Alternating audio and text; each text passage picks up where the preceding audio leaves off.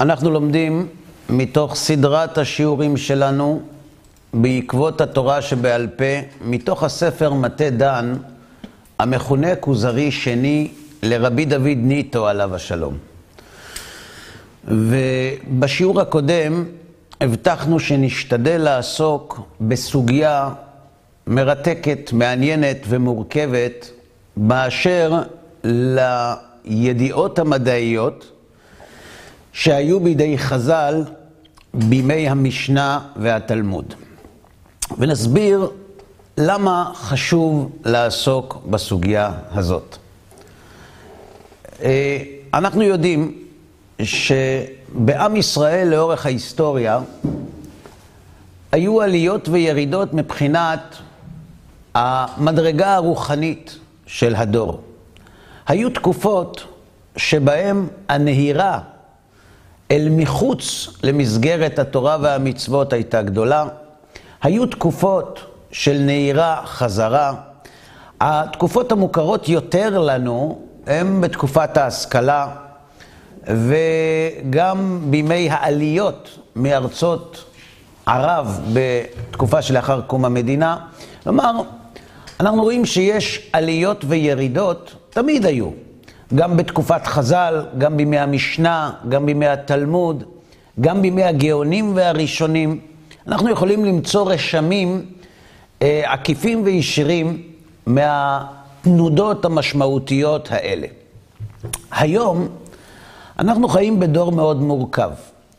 אנחנו חיים בדור שהבחוץ לאלו שנמצאים בפנים הוא נוצץ. לא לכולם, אבל יש כאלה שכן.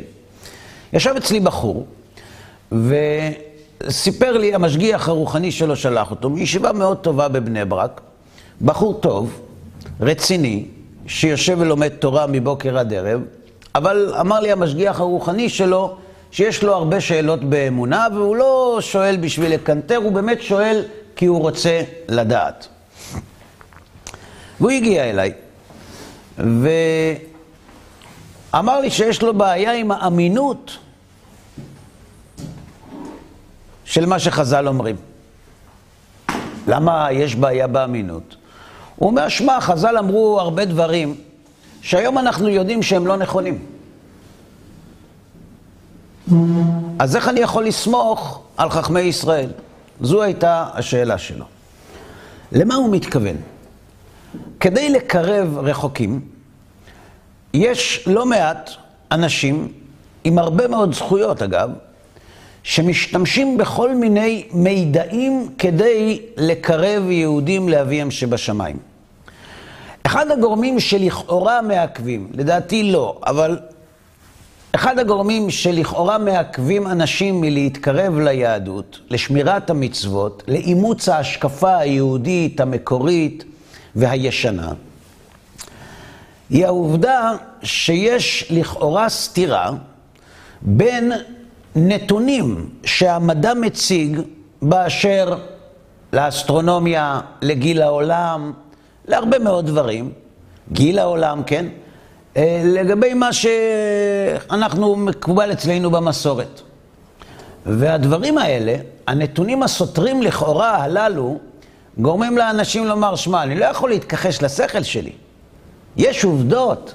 טוב, אז אתה אומר שהעולם קיים 5,780 שנה, בסדר, היית אומר 2 מיליארד, 3 מיליארד, 3 מיליארד, לא 15 מיליארד יקום, בסדר. אבל זאת אומרת, זה בכלל לא מתחיל. איך אני יכול להזדהות? איך אני יכול לקבל... מה, אני יכול לכבות את השכל? ולכן יש לא מעט אנשים שמנסים להטיל שלום בין הנתונים המדעיים שחז"ל סיפקו לנו לבין המציאות, כדי להראות שאין כאן סתירה. ואז מה שאתה כל כך רוצה, כלומר לקיים מצוות, אתה יכול לעשות, כי אין שום מחסום שעומד בפניך. לא השכל, ובטח לא הרגש, אז קדימה, קום ועשה.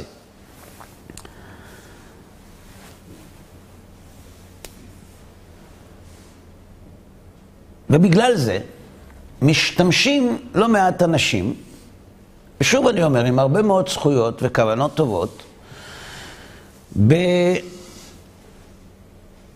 כל מיני מידעים שמופיעים בארון הספרים היהודי, משנה, תלמוד, גאונים, ראשונים וגם אחרונים, כדי להראות שמידע, ידע מדעי שהיום קיים, היה קיים בידי חז"ל כבר לפני הרבה שנים. נו, ואז מה? אז מה, הם היו חכמים? לא, זה לא קשור לאיך הם ידעו. הרי הם לא למדו מדעים באוניברסיטה. אז איך הם ידעו שהעולם מסתובב בעיגולה ככדור? אילן לעילה ואילן לטאטא. איך הזוהר ידע את זה? רבי שמעון בר יוחאי לא היה אסטרונאוט. אז איך הוא ידע איך נראה העולם? או למשל לגבי אה, מסלול הלבנה, כמה הוא אורך. אז מביאים גמרא בשם רבן גמליאל, שזמן הלבנה הוא כך וכך ימים, וכך וכך דק, אה, שעות, וכך וכך חלקים. מדויק, לא לגמרי, אבל כמעט מדויק. איך ידע? או למשל, ההתייחסות של חז"ל למספר הכוכבים. שיש ליגיון ויש גיסטרה וכל אחד מכיל כך וכך אלפים ואלפי אלפים וזה יוצא מיליארדים של כוכבים שכשהדברים נאמרו, דיברו על כמה מאות כוכבים בלבד בשמיים. כי לא הייתה להם דרך לדעת את זה. ואת זה היום אנחנו יודעים. או למשל, אמ, פרופסור דיוויד ליגר כתב ספר שנקרא משחקים בחיים, ושם הוא כותב לגבי גיל העובר שבו המוח מתחיל לשדר אותות חשמליים. זאת אומרת, למעשה נוכל לקבוע כל יום למין היום ה-40 בערך, שבו מתחילה הפעילות החשמלית במוח וניתן להבחין בפעילות מעטה של גלים. זאת אומרת, רק היום שיש לנו אה, יכולת אה, לקלוט אה, גלי EEG, אנחנו יכולים לדעת שמתי זה מתחיל. ובמשנה מסכת נידה כתוב במפורש. המפלת ליום 40 אינה חוששת לבלד, ליום ה-41 תשב לזכר, לנקבה ולנידה. כלומר, אם אישה הפילה עובר עד היום ה-40, זה שום דבר. זה גידול שפירי שהתפטרה ממנו. אין לזה שום משמעות הלכתית. אבל אם זה היום 41, או ביום ה-41 היא כבר צריכה לשבת ימי טומאה, לזכר, לנקבה ולנידה. כלומר, היו ימי טהרה בזכר ובנקבה, כפי שכתוב בתורה, אם נקבה תלד וטמאה שבועיים כנידתה וכולי. כיוון שאנחנו לא יודעים אם זה זכר או נקבה, צריך לשבת לכל הדברים. זאת אומרת, אתה רואה שביום ה-41, המשנה אומרת, ביום ה-41 זה לא גידול שפירי, זה נפל, ולכן צריך לשבת. ביום ה-40, שום דבר. אינה חוששת לבלד. זה לא נקרא ולד. מה ההבדל של יום אחד? מסתבר שהיום אנחנו יודעים שגלי המוח מתחילים ביום ה-40 והלאה, אז זה מסתדר. וכל מיני דברים כאלה יפים, שהם מראים שחז"ל ידעו, בזמן שלא הייתה דרך לדעת אותם. אז מה זה אומר? זה אומר שחוכמת חז"ל היא חוכמה ברוח הקודש, שהגיעה ממשה שקיבל בסיני. וזה מרשים. בעיה עם הטיעונים האלה, זה כשמתחילים לבדוק אותם. זאת אומרת, כשאתה מתחיל לחפש, אתה מגלה שהראו לך חלק מהדברים. וזה אומר דרשני. אנחנו רואים את זה עוד בהרבה תחומים. למשל, כשעוסקים, למשל, בנושא השואה. אז אדם לא מאמין. מה הוא שואל? איפה הקדוש ברוך הוא היה בשואה? אדם דתי שהוא מאמין בקדוש ברוך הוא, הוא לא שואל איפה הקדוש ברוך הוא היה בשואה, כי זה לא קשור אליו, הוא דתי. הוא שואל איפה היה המוסר האנושי בשואה. איפה ההומניזם היה בשואה? המוסר הטבעי שכולם דיברו עליו במאה ה-19. איפה הוא היה בשואה? כל אחד מכה על חזה האמונה של חברו. בעוד שהאדם הלא מאמין צריך לשאול את עצמו איפה היה האדם שהוא כל כך מאמין בו בשואה. האדם הדתי צריך לשאול איפה היה הקדוש ברוך הוא שהוא כל כך מאמין בו בשואה. אז למה מחליפים השיטה? כי כל אחד רוצה לסנות בשני, אבל הוא צריך להתמודד עם הטיעונים שלו. כשאתה מראה רק צד אחד, אתה בבעיה. גם בנושא מעמד האישה ביהדות, אותו דבר. כשמדברים על מעמד האישה ביהדות, אז, אה, אז אנשים אומרים, אה, אה, בשביל להגן על היהדות כמובן, ולהראות שהיא עדכנית, אז אומרים למה יש שוויון ביהדות, היהדות מכבדת נשים, אישה יראת השם היא תתעלל, שרה... הייתה שוחה ברוח הקודש, יותר מאברהם הייתה גדולה בנבואה. מביאים כל מיני ראיות שהאישה היא דווקא הרבה יותר חשובה מהגבר ביהדות. זאת אומרת, להדם קוראים לזה, לא היו דברים מעולם, מה פתאום? איך תעלה בדעתך שהיהדות מתייחסת בחוסר שוויון לאישה? הפוך, אם כבר דיברת, הרבה יותר. אגב, מהמקורות שהם מראים, עולה מסקנה כזאת. אבל יש עוד מקורות. ואותם הם לא מראים. עכשיו, מה הסכנה בכל הדברים האלה? מי שלא בודק, שמע, נהנה, התחיל לקיים מצוות, הכל בסדר. המטרה שלנו, המטרה של, של, של, של, שלנו כיהודים, זה שיהיו כמה שיותר שומרי מצוות. לקחת תרופה כי הוא סומך על הרופא, לקחת תרופה כי העטיפה יפה, זה מה זה משנה, העיקר שלקחת תרופה.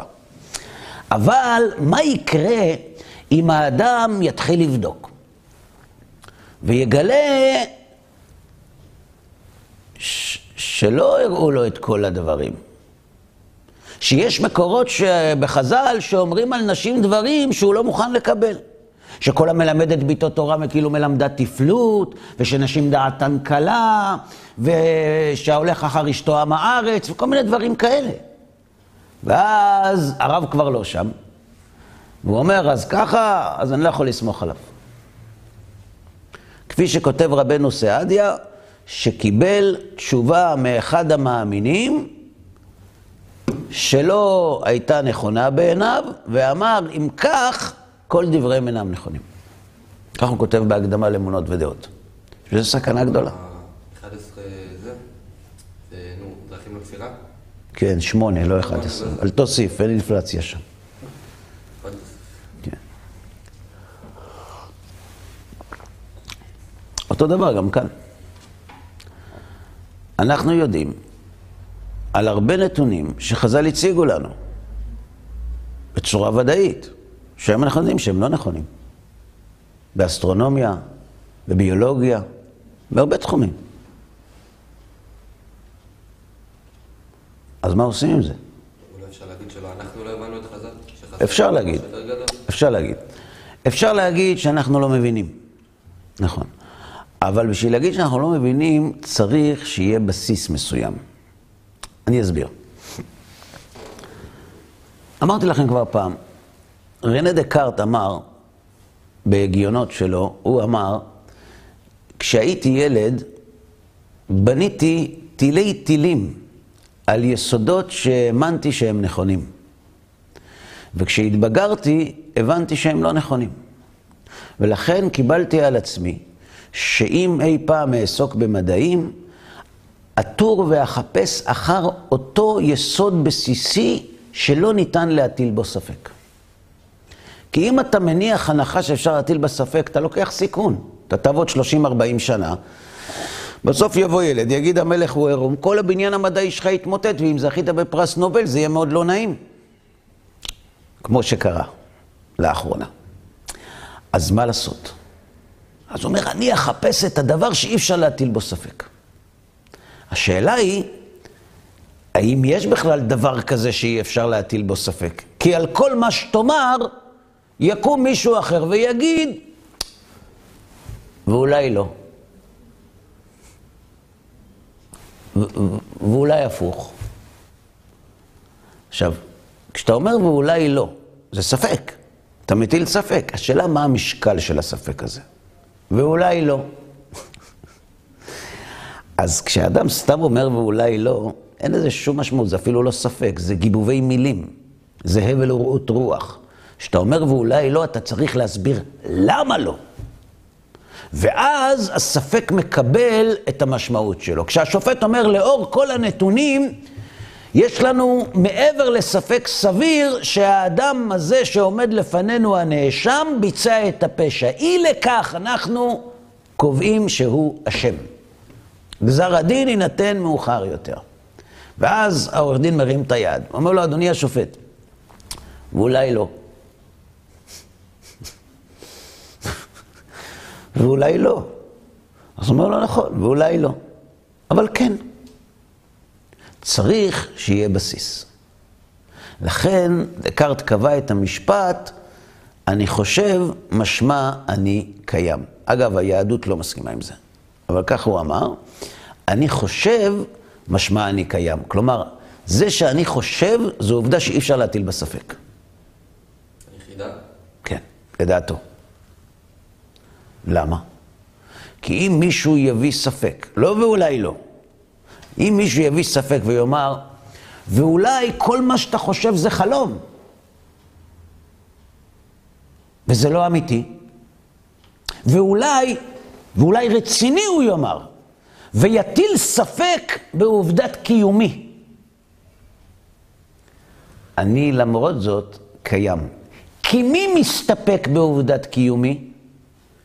אני. אז אני קיים גם אם מטילים בי ספק. בסדר? זה נחמד. כלומר, כשאנשים מטילים ספק ואומרים, אולי, אין לזה משמעות, צריך שיהיה ספק סביר. לכן כשאתה אומר, אולי לא הבנו, נכון, או מעומק המושג, או מקוצר המשיג, הרמב"ם כותב את זה במורה נבוכים. בסדר, אבל אם אחרי ככלות הכל, הדברים הם ברורים.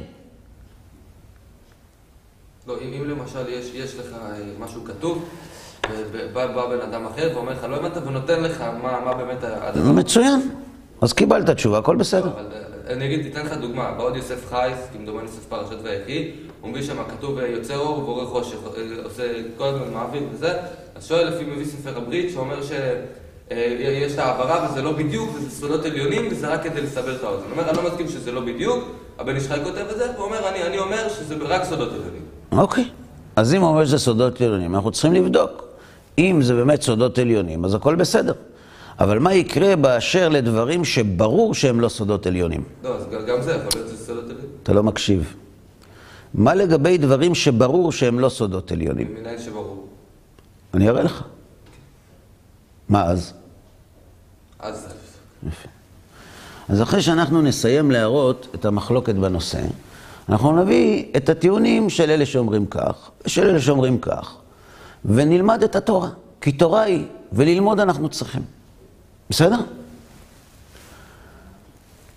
יש נתונים שמופיעים בחז"ל, שהמילה לא מסתדרים עם המציאות, היא מילה יפה.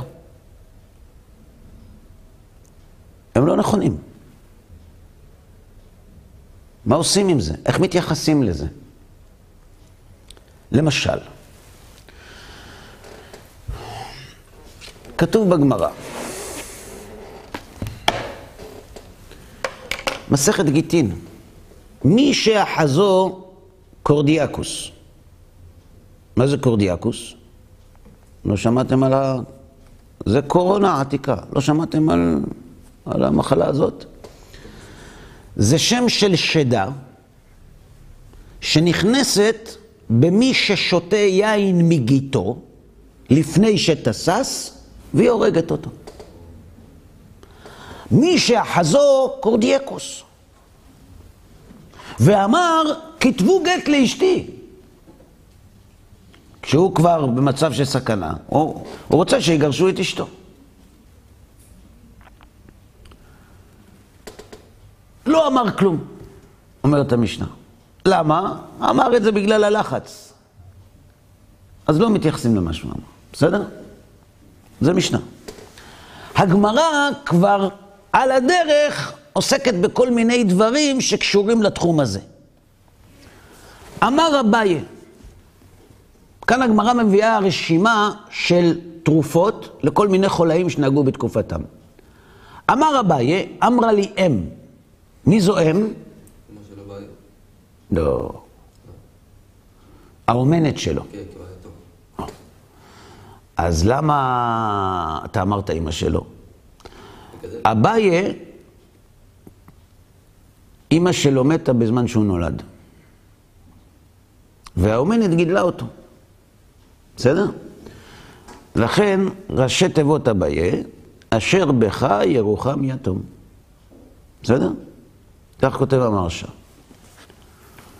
אמרה לי אם, האומנת שלי, לשם שבת יומא, מי שנפל בחולי של חום באותו יום, מה הרפואה שלו? קוזה דמאיה. בסדר? שישתה כד של מים. זה רפואה לחולי החום. ואם זה יומיים, אז הוא צריך סיקורי. סיקורי זה להקיס דם. ואם זה שלושה ימים, אז מחזירים אותו לסין. זאת אומרת, הוא צריך לאכול בשר אדום, אבל יבש, כלומר בלי שומן. ולשמשה עתיקתא, שזה חולי אחר, כלומר, אם החום נמשך הרבה זמן, נגיד חודש, אז רפואתו היא כזאת. ליתי תרנגולתא אוכמתי. יביא תרנגולת, מה זה אוכמתי? אה? שחורה. ולקרעה שתי וערב. הצמחונים לא מקשיבים לנו. ויחתוך אותה שתי וערב. וליגל חיל למציעתא דרשע. ויגלחו את אמצע הראש של החולה. תבעי לוי, וננחי לוי, ישימו את התרנגול הזה, השתי וערב, השחוט והקרוע, במקום המגולח, במקום המגולח שבראש, והיא צריכה להישאר שם עד דמסרח, עד שהדם נסרח, כלומר נדבק בקרקפת, ולנחות ולקום במאיה עד צווארי. אחר כך החולה צריך להיכנס למים, לעמוד עד הצוואר, עד שהוא מרגיש שהלב שלו חלש מאוד מאוד. ואז, לימוד וליסליק וליטב. יעלה מהמים וישב וינוח. זו תרופתו. והיא לא. אם הוא לא יכול, זה מסובך בשבילו, כי הוא אין לו תרנגולת, הוא גר במקום של צמחונים. לכו לקרתי. אז למה לא אמרו את זה מיד? כנראה שזה עובד פחות. ולנחות ולקום במאיה, ואז יאכל את הקרטי הזה וירד ויעמוד במים.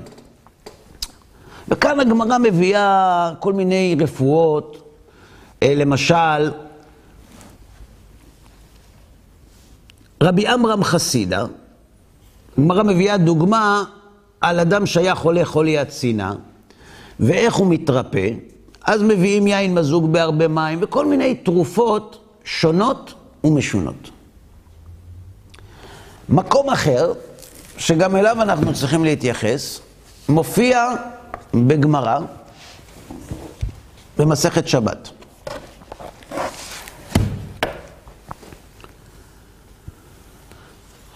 הגמרא דנה בשאלה במה מותר לצאת בשבת ובמה אסור. כל דבר שהוא לרפואה, אז מותר. עכשיו הגמרא מביאה דוגמאות לדברים שהם נעשים משום רפואה. יוצאים באבן תקומה בשבת. מה זה אבן תקומה?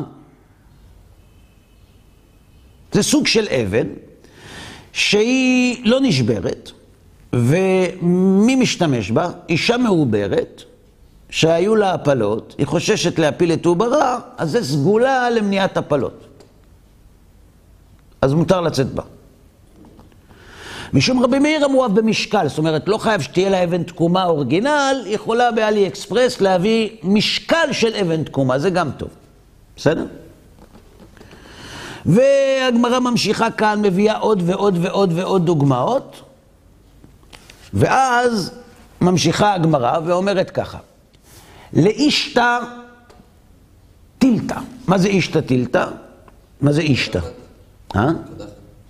אה? נגיד, שחפת, שבאה על אדם כל שלושה ימים, ליתי שיבה מלווי. הוא צריך להביא שבעה, תקשיבו טוב, תרשמו. שבעה ענפים קטנים משבעה דקלים ושבעה קסמים, צבעי, משבעה קישורי. בסדר? זאת אומרת, משבע קורות שונות. ושבע שיחי, זאת אומרת, שבע יתדות, משבע גשורי, משבעה גשרים. ושבעה עפרי, משבע סינרי. זאת אומרת, הוא צריך להביא שבע חלקים של עפר מחורים שיש בדופן הספינה משבע ספינות.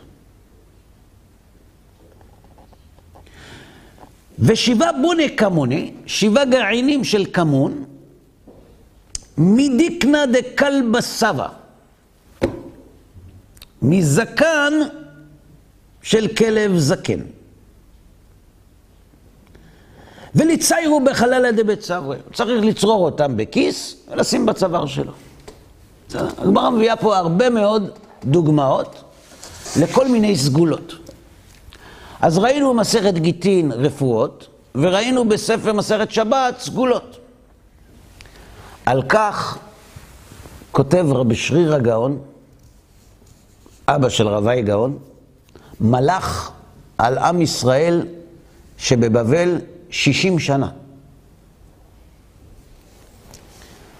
שאלה, כך מופיע באוצר הגאונים, שו"ת הגאונים, ודשאלתון למכתב לכון, מה שביקשתם שאכתוב לכם, אנהו אסותא, דמי שאחזו קורדיאקוס, וכאשר שאלתם לכתוב לכם אודות התרופות ודרכי הרפואה הכתובים במסכת גיטין בפרק מי שאחזו קורדיאקוס, מה שביקשתם ממני שאני אפרט לכם את הרפואות השונות שמופיעות שם בגמרא. תשובה. צריכין ענן למימר לכון. עלינו לומר לכם. רב שרירה הוא הסמכות העליונה של עם ישראל בתקופתו. מעין רבי יהודה הנשיא בתקופת הגאונים. רב שריר הגאון היה הרב הראשי של יהודי, לא, 90 אחוז מעם ישראל. למה? כי בתקופת רב שרירה המוסלמים שלטו בבבל. והמוסלמים שלטו על רצועה של בין סין לאוקיינוס האטלנטי. ו-90% מעם ישראל היו, היו תחת החליפות האסלאמית.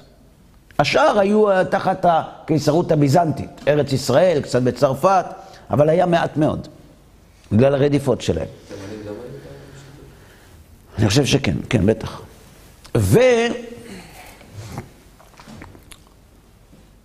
ובבבל היו מוסדות עוד מימי ברוך בן נריה, רבו של עזרא הסופר, שעלה לארץ ישראל, אבל רוב עם ישראל נשארו בבבל. היו שם שני מוסדות שלטוניים, מדיני ותורני. היה ראש הגלות, רש גלותא, שזה בעצם נשיא האוטונומיה היהודית, והיה ראש הישיבה. ומאוחר יותר קראו לו הגאון. עכשיו, לרש גלותא היו סמכויות שיפוטיות. הוא ניהל את היהודים שהיו תחת החליפות האסלאמית. המינוי שלו היה מינוי של החליף. לכן כשענן בן דוד לא קיבל את מרות הגאון שבחר בראש גלות אחר ולא בו, והוא מרד בו, אז החליף הכניס אותו לבית סוהר. כי הוא לא מרד רק בגאון, הוא מרד בחליף שמינה את הגאון.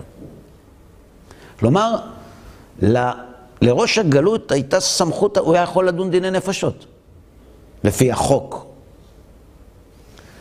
הרב, ראש הישיבה, הוא היה הסמכות העליונה מבחינה רוחנית. לכן אתם יכולים לראות שבתקופות הגאונים מריצים שאלות מכל העולם אל הגאונים. למה? כי הם היו הסמכות. ולכן אליו פנו בשאלה איך להתייחס לרפואות שמופיעות בתלמוד. ברור? צריכין ענן למימר לכון. עלינו לומר לכם, דרבנן לאו אסותא אינון. חז"ל הם לא רופאים. ומילין בעלמא דחזונין בזמניהן, וכחד חד קצירה, אמרונין. כלומר, החוכמות הלימודיות שהיו בזמנים שלהם, היו חסרות. ולאו דברי מצווה אינון. לכן לא תסמכו על אילן אסותא. אל תסמכו על הרפואות האלה. למה? ואין מי שעשה מתרופות אלו דבר, אלא אחר שבדק וידע בוודאות על פי רופאים בקיאים שאותה תרופה אין בה נזק. זאת אומרת, אתם לא יכולים לסמוך על הרפואות שבתלמוד, כי הרפואות שמופיעות בתלמוד היו במדע הרפואה שבימיהם היה חסר מאוד, ולכן היום אסור לך להשתמש ברפואות האלה עד שתתייעץ עם רופא מומחה ויגיד לך שזה לא מזיק. כאילו כמו שהרמב"ם כתב על הגלגלים, אז כאילו... תכף נראה.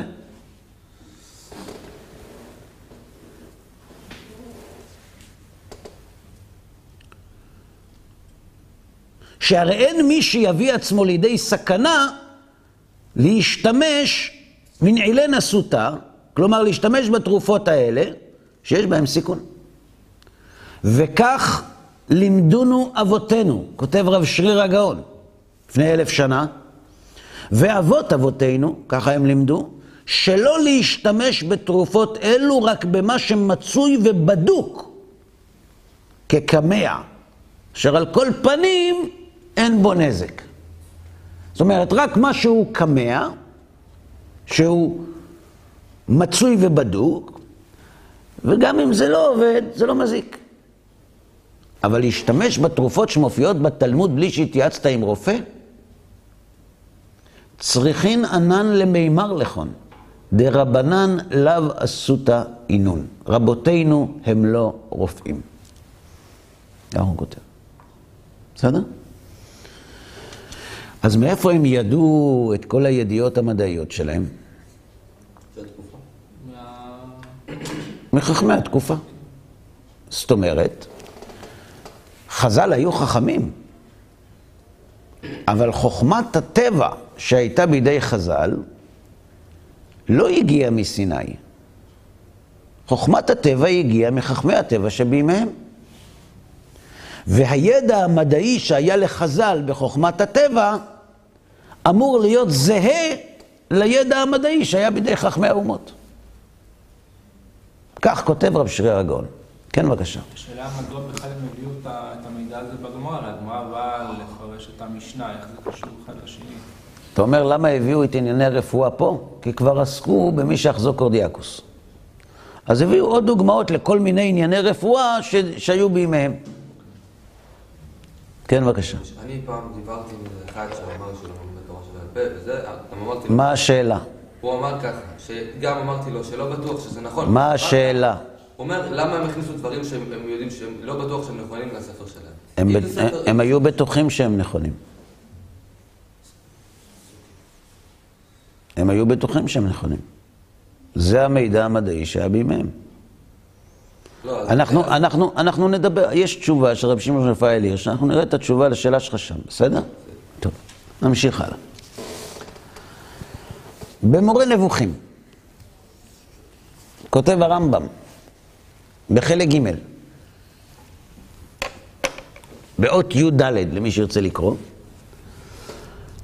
אחרי שהוא מביא כל מיני סוגיות באסטרונומיה, ולא תבקש ממני, הוא כותב, שיסכים כל מה שזכרו מעניין התכונה למה שהעניין נמצא.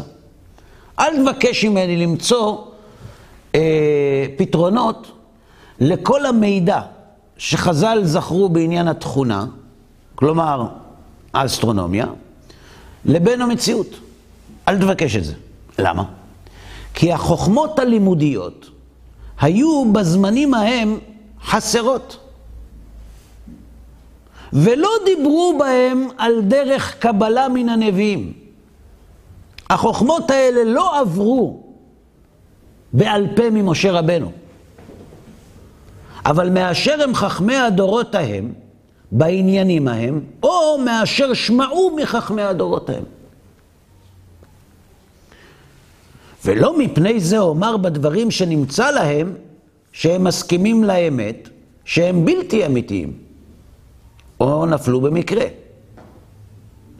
זאת אומרת, במה שהם אמרו והוא נכון, אני לא אומר שהוא לא נכון, או שהם אמרו את זה במקרה. אבל כל מה שאפשר לפרש דברי האדם עד שיסכימו למציאות אשר יתבהר מציאותו במופת, הוא יותר ראוי באדם המעולה המודה על האמת לעשותו. כלומר, אז אם הם אמרו את זה מחכמי הדורות, אנחנו להתייחס, לא צריכים להתייחס לשום דבר שהם אמרו, כי זה לא קדוש. אומר הרמב"ם, זו לא דרך של אדם שמחפש את האמת. לפסול דברי ראשונים סתם, זה סוג של גאווה. אומר הרמב"ם, מה שמתאים, ניקח. אבל מה שלא מתאים, אנחנו לא יכולים לקחת, כי זה סותר את האמת. אז איך יכול להיות שהם אמרו דברים שהם סותרים את האמת? את המציאות? כי הם למדו את זה מחכמי הדורות ההם.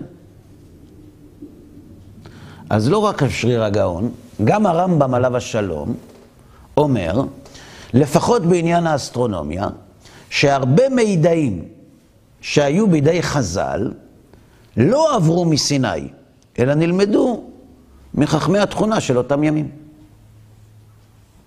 בסדר? למדנו בסדרת השיעורים שלנו אה, הקדמה לספר פנים מהירות, שורה של שיעורים בנושא אגדות חז"ל. ובין הדברים הבאנו גם מאמר של רבי אברהם בן הרמב"ם על האגדות.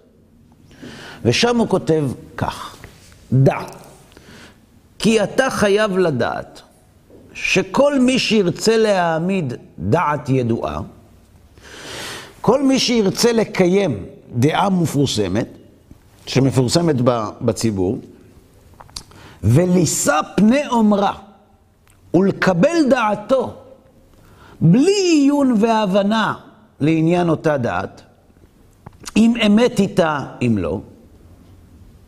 כלומר, אם יש אדם שרוצה להחזיק בדעה שהיא מאוד מפורסמת, ולקבל את הדעה הזאת כדי לישא פני אומרה, כי מי שאמר אותה הוא חשוב בעיניו, והוא לא בודק את הדעה הזאת, אם היא אמיתית או לא, שזה מן הדעות הרעות.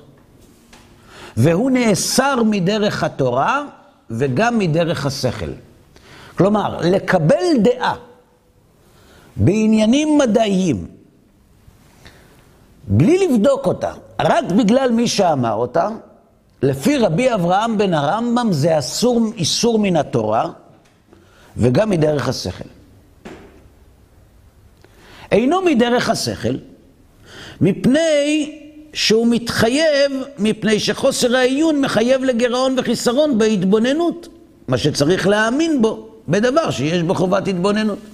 כלומר, השכל לא מסכים עם זה, כי אתה מקבל דבר שאתה מחויב לבדוק אותו בלי לבדוק אותו. וזה סגולה לטעויות. ומדרך התורה, מפני שנוטה מדרך האמת, ונוטה מעל קו הישר, ואמר השם יתברך, לא תישא פני דל ולא תהדר פני גדול, בצדק תשפוט עמיתך. כלומר, רבי אברהם בן הרמב"ם משתמש באמירה המשפטית. מה זה בצדק תשפוט עמיתך? כשבאים שני אנשים לדין, אחד דל ואחד חשוב, אז אסור לך לשאת פני דל, וגם לא את פני האיש החשוב. זה פשט הדברים. אבל רבי אברהם בן הרמב"ם משתמש בפסוק הזה, כדי לומר לנו שכל קביעת עמדה ביחס לכל דעה שאנחנו שומעים היא סוג של משפט. וכשאתה שופט את המציאות, אסור לך לשאת דעה מסוימת ולהגיד שהיא נכונה בלי לבדוק רק בגלל מי שאמר אותה, שנאמר, ולא תהדר פני גדול. ואמר, לא תכירו פנים במשפט. ואין הפרש, כותב רבי אברהם עליו השלום, בין קבלת אותה דעת להעמידה בלא ראייה, אין הבדל בין לקבל דעה בלי ראייה, או בין שנאמין לאומרה ונישא לו פנים ונטען לו כי האמת איתו בלי ספק, מפני שהוא אדם גדול.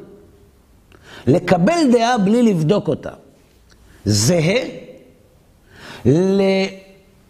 לקבל דעתו של איש חכם רק מפני שהוא חכם.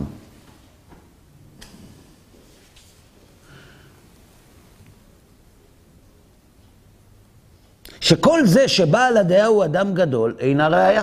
אז מה אם הוא גדול? אדם גדול לא יכול לטעות. אבל אסור באיסור נשיאת פנים. ולפי הקדמה זו, זה הנושא שאנחנו עסוקים בו עכשיו. לא נתחייב מפני גודל מעלת חכמי התלמוד ותכונתם, לשלמות תבונתם בפירוש התורה ובדקדוקיה, ויושר אמריהם בביאור כלליה ופרטיה, שנטען להם להצדיקם ונעמיד דעתם בכל אמריהם ברפואות ובחוכמת הטבע והתכונה. ולהאמין אותם כאשר נאמין אותם בפירוש התורה. כלומר, כשבאה המורה לבית המדרש ואומר, אני דעתי אה, כך וכך בהלכה. אומרים לו, למה דעתך כך וכך? אז הוא אומר, יש לי סברה. בודקים את הסברה שלו, נכונה, מקבלים דעתו. בסדר? לא נכונה, לא מקבלים דעתו. זאת אומרת, יש קריטריון על פי מה מקבלים דעתו של התנא או האמורה בקביעת ההלכה. זה שאנחנו מקבלים את דעתם בענייני הלכה, זה כי אנחנו מצווים לקיים דברי החכמים שנעשים כפי שהתורה מלמדת אותנו. אבל שנטען להם להצדיקם ונעמיד דעתם בכל אמריהם ברפואות ובחוכמת הטבע והתכונה, זה לא כמו שנאמין אותם בפירוש התורה. שתכלית חוכמתה בידם, ולהם נמסרה לאורתם לבני אדם, כפי שנאמר על פי התורה אשר יורוך. כלומר, אנחנו לא מחויבים לקבל דברי חז"ל בתלמוד, הוא כותב, שאמרו דברים בענייני מדע, טבע ואסטרונומיה, כיוון שבדברים האלה לא משנה מי אמר, משנה מה הוא אמר. ואם מה שהוא אמר סותר את המציאות, אנחנו לא יכולים לקבל את דעתו רק בגלל מי שאמר. כלומר, כשהמי והמה מתנגשים, המה יותר חשוב. עד כאן דברי רבי אברהם בן הרמב"ם. עכשיו, איך אנחנו יכולים לא לקבל את דבריהם בענייני רפואה? כי בענייני רפואה, חז"ל היו כאחד הרופאים. ואם אנחנו יודעים שגלינוס למשל טעה בכמה דברים, אנחנו לא מחויבים לקבל את דעתו, כי הרפואה התפתחה. זאת אומרת, מדברי רבי אברהם אנחנו למדים שידיעות הטבע שהיו בידי חז"ל לא הגיעו מסיני. כי מה שהגיע מסיני אנחנו מחויבים לקבל מהם, וזה ענייני ההלכה. וענייני הטבע שלא הגיעו, אנחנו צריכים לבדוק אם הם תואמים את המציאות או לא. רצית לשאול משהו? כן, בבקשה. על פי רבי אברהם, אם לדוגמה הרופא אומר לך, תיקח את הכדור הזה, אז לפי שיטתו, צריך אה, לבדוק את האמת, שבאמת זה הכדור. צריך עכשיו להתחיל ללמוד רפואה כמה שנים כדי להבין... לא, אתה צריך לשאול את הרופאים, מה המדע אומר היום על התרופה הזאת. זאת אומרת, הוא כן סומך על דעה של מישהו, כי זה המקצוע שלו? בוודאי, בוודאי. סליחה, אולי לא הסברתי מספיק טוב. כשאנחנו בוחנים, זה לא אני בוחן, אני לא מבין ברפואה. אבל אני הולך לרופאים מומחים בימינו, ואני שואל אותם, תגיד, הרפואה הזאת היא מועילה? הוא אומר לא רק שהיא לא מועילה, היא מזיקה. אז אני אומר לו, אז איך הרופאים של ימי הביניים אמרו לעשות ככה? אז הוא אומר, הם לא ידעו. אנחנו לא יותר חכמים מהם היום, אנחנו יותר יודעים. למה? כי ראינו יותר דברים בכלים שהם לא היו יכולים לראות. זה לא שאנחנו בוחנים בעצמנו. מה פתאום? אדם שיש לו ספק בענייני רפואה חייב ללכת לרופא.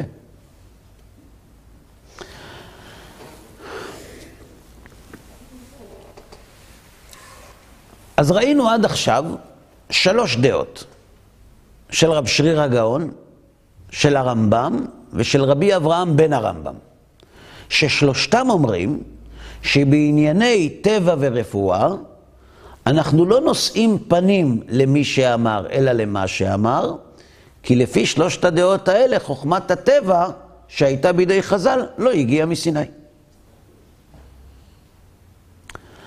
בשיעור הבא אנחנו נמשיך להביא אה, מקורות שמחזיקים בשיטה הזאת, ולאחר מכן נראה שיש שיטה הפוכה.